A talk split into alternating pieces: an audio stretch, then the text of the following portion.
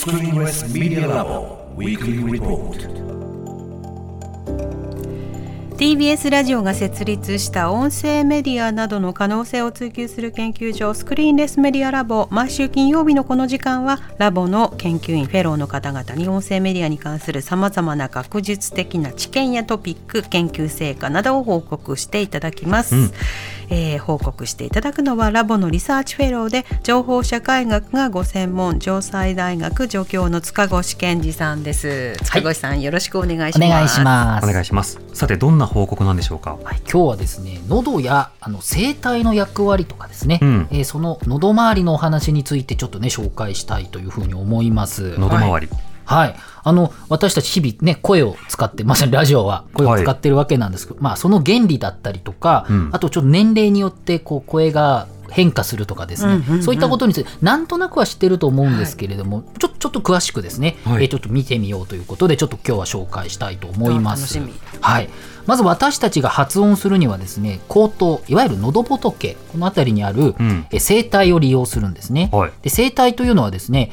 え声帯筋筋肉の筋ですね。とか声帯靭帯っていうもの、えーそしてそれを覆う粘膜などで構成されてまして、うん肺から空気が出される時にその声帯の筋肉を細かくこう動かすってことですね。はいこう振動させるっていうことですよね。だから閉じたりあの開いたりっていう空気を吸う時はあの開いてるわけですけどその声を出す時にこう閉じてこうブーッと微妙に振動して、うん。まあ、声の感じを変えるっていうことで、うん。まあ、これで発音を可能にするということで、まあ、口頭他にも約17の筋肉があったりとかですね、はい。えーそういったいろいろな機能を持っているということで、まあ、非常に細かくできてるっていうことなんですよね。うんでこういうのが発達することによってさまざ、まな、まあ、高い声とか低い声とかいろいろ動かせるわけなんですけれども、うんえ私たちの声はですね思春期以前は男性も女性も声帯が出す音に大きな変化はないという感じなんですね。子供の声なんとなく、えっとまあ大人に比べるとね高くて、えーそういう感じなんですけれども。公園公園とかね幼稚園とかから聞こえるキャーキャーっていう音で、うん。うん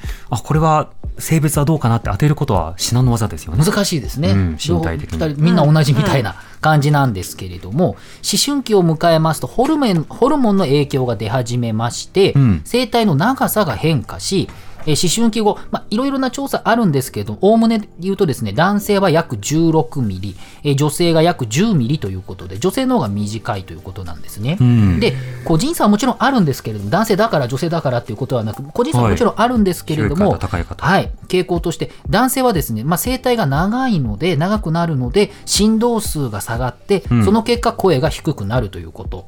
逆に女性はですね、えー思春期を超えると、まあ、声帯がね、さらに2、3年細くなるということもある。うん細くなる。で、加えて男性よりも声帯が短くなるとはいはいいうことなので、一般的に女性はえー男性よりも声が高くなるということで、まあ、こういったもの、まあいわゆる声変わりの後、はいはい。えーこういった違いが出てくるということですね。なるほど。ギターとかでね、見るとね、うん。やっぱり短いところ、要は、その高い音を出すと弦を短くさせるところで高くなるし弦ですね。低い音っていうのは弦が太いやつではい、長いところやると一番低くなりますもんね。はあわかりやすい。音楽をやってそうなんですよね。ターやる人がね。まあ、それも同じような原理で我々の声うんうんうもん。できているということですね。うん。で女性の場合はまたあの月経周期なんかによってもちょっと声がちょっと変わるということだということうん。わかります。そうなんですよね。なんとなくその状況によって、はい。今日はちょっと高いとか低いとかっていうことがあるということなんですね。うん。でやっぱり重要なのというか、あのーまあ、年齢とともによく変わるという話なんですよね。実感するな、うん、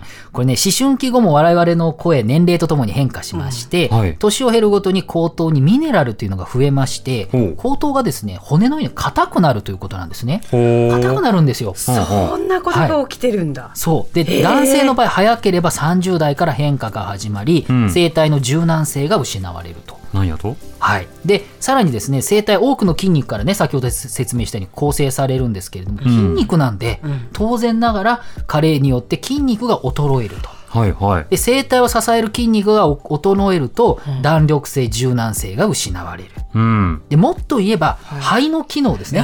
肺も老化とともにどうしても低下をするので、はい。その空気を送り出す力というのが弱まるということになるので、えーどうしても弱くなってきますし、あと、生体を守るですね、粘液の量も減るということなんですよね。うん。でこういった条件でですね、えー口頭が硬くなったり声帯の筋力の衰え肺機能の衰え、でこういったことでいわゆる、まあ、張りがあるとか艶がある声というのが、まあ、どんどん失われていくということになっていくわけなんですね。あミュージシャンの方でもね、うん。若い頃はその割と高めでうん。パワフルな音だったのが、だんだんだんだんこうわびさびのあるようなそうですね。深い声になるという変化もありますよね。やっぱね聞いていると、うん。あの時代のね流れで、うん。そうそういうこともあると思うんですけれども、えーこうした理由以外にもですねまあタバコやアルコールによって局所的な炎症が引き起こされまして、うん。えー粘膜の表面が乾燥するとかですね、はいはい。まあ、こういったことも声の老化の原因になったりとかですね、うん。まあ、声の老化って、まあまあ、分かりやすく言うと低くて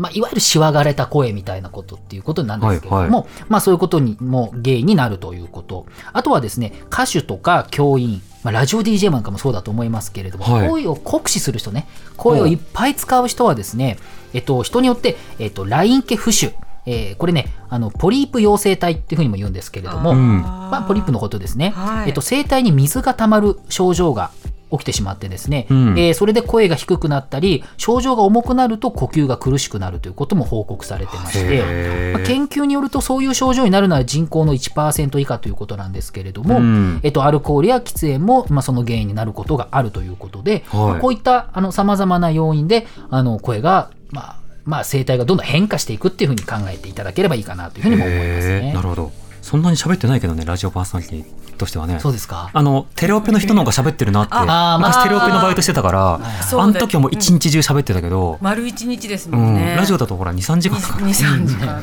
確か僕もあの授業ある時は本当に4回授業やると、うん。本当56時間喋ってる。56時間でしょ？ラジオパーソナリティより喋ってるよ、あそうですかうね、人前で喋ることは喋るけど、うん。長時間酷使はしないからね。まあでもだからお仕事によってねね。その電話使う方なんか大変だと。思うんですけれども、でこれ声帯をこ衰えると声が低くなるだけじゃなくてですね、はい。私たち力入れるときに声出しますよね。ファイト一発じゃありませんけれども。あもあ持ち上げると。か。で声を出す出さなくてもですね踏ん張るときにこう声帯筋が締まると、ああーしまってる。うん。他の筋肉もそれによって連動するんだということなので、はいはい。そういった意味じゃこの声帯筋衰えちゃうとは力が入りづらいとかですね。あ、そうそう逆逆もあるんだ。そういうことにもまあつながってくる。あと声帯は気管の入り口気管の入り口なので、声帯が衰えて声帯が締まらなくなってあの隙間が空いちゃったりすると異物が入る気管を通して肺に入ってしまう可能性が増えるとういうことでん。あの空気とその食べ物を分けたりするっていう部分でもあったりするので、フィルターの役割、そうですよね。で、それで入っちゃうと、肺の方に入っちゃうと細菌が繁殖して、誤嚥性肺炎ですね。うんこちらのリスクが上昇するということ、やっぱりあの高齢の方、誤嚥性肺炎でお亡くなりになる方もやっぱり出て、あの非常に多いので、うん。あのそう考えてみるとですね、あの声の健康っていうのは、本当声だけじゃないということも、まあ、そうなんだと思うわけですよね。喉の健康全体になるんだね、そうですね。なのでやっぱりあのできる範囲で喉の健康を守るということで、まあもちろんその、まあトレーニングするってこともあるかなと思うんですけれども、やっぱりその加齢は原因になるんですけれども、えっとまあ他にもですね声帯が衰える要因としてあまり声を使わなすぎる、わかる。うん、ほとんど喋らなくなっちゃうっていうこと。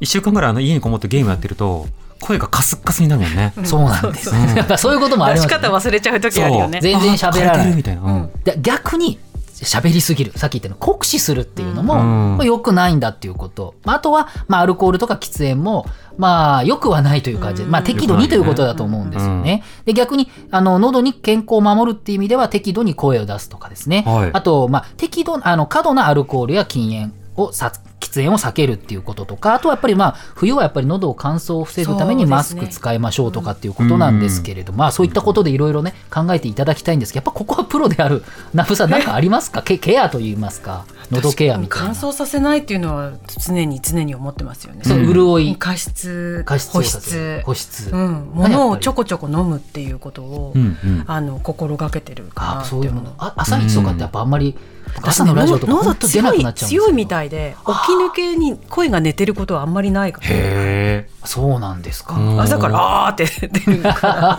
あそう、うんでも眠そうだって思われるのが嫌だから、朝9時とかに、ま、電話かかってくることあるじゃない、うんうんうんで今から荷物届けますとか、うん。そういう時に、もう起きてましたけど、みたいな声を出すた頑張れることある。ね まあそうなんでだからいろいろやり方あると思うし、まあ、僕なんかもやっぱ10年くらい前のラジオの声と企画しても、やっぱりね変わりますね。ちょっと我々残る仕事なので、うん。はい。皆さんもちょっと。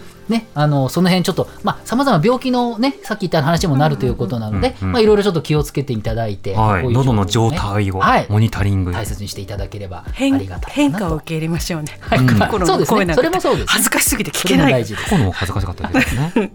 塚越さんの今日の報告はインターネットのメディアプラットフォームノートでより詳しく読むことができます。放送終了後に番組サイトにリンクアップしますので活字でぜひご一読ください。塚越さんありがとうございました。ありがとうございました。来週もよろしくお願いします。 Screenless Media Lab Weekly Reportトでした。荻上チキ。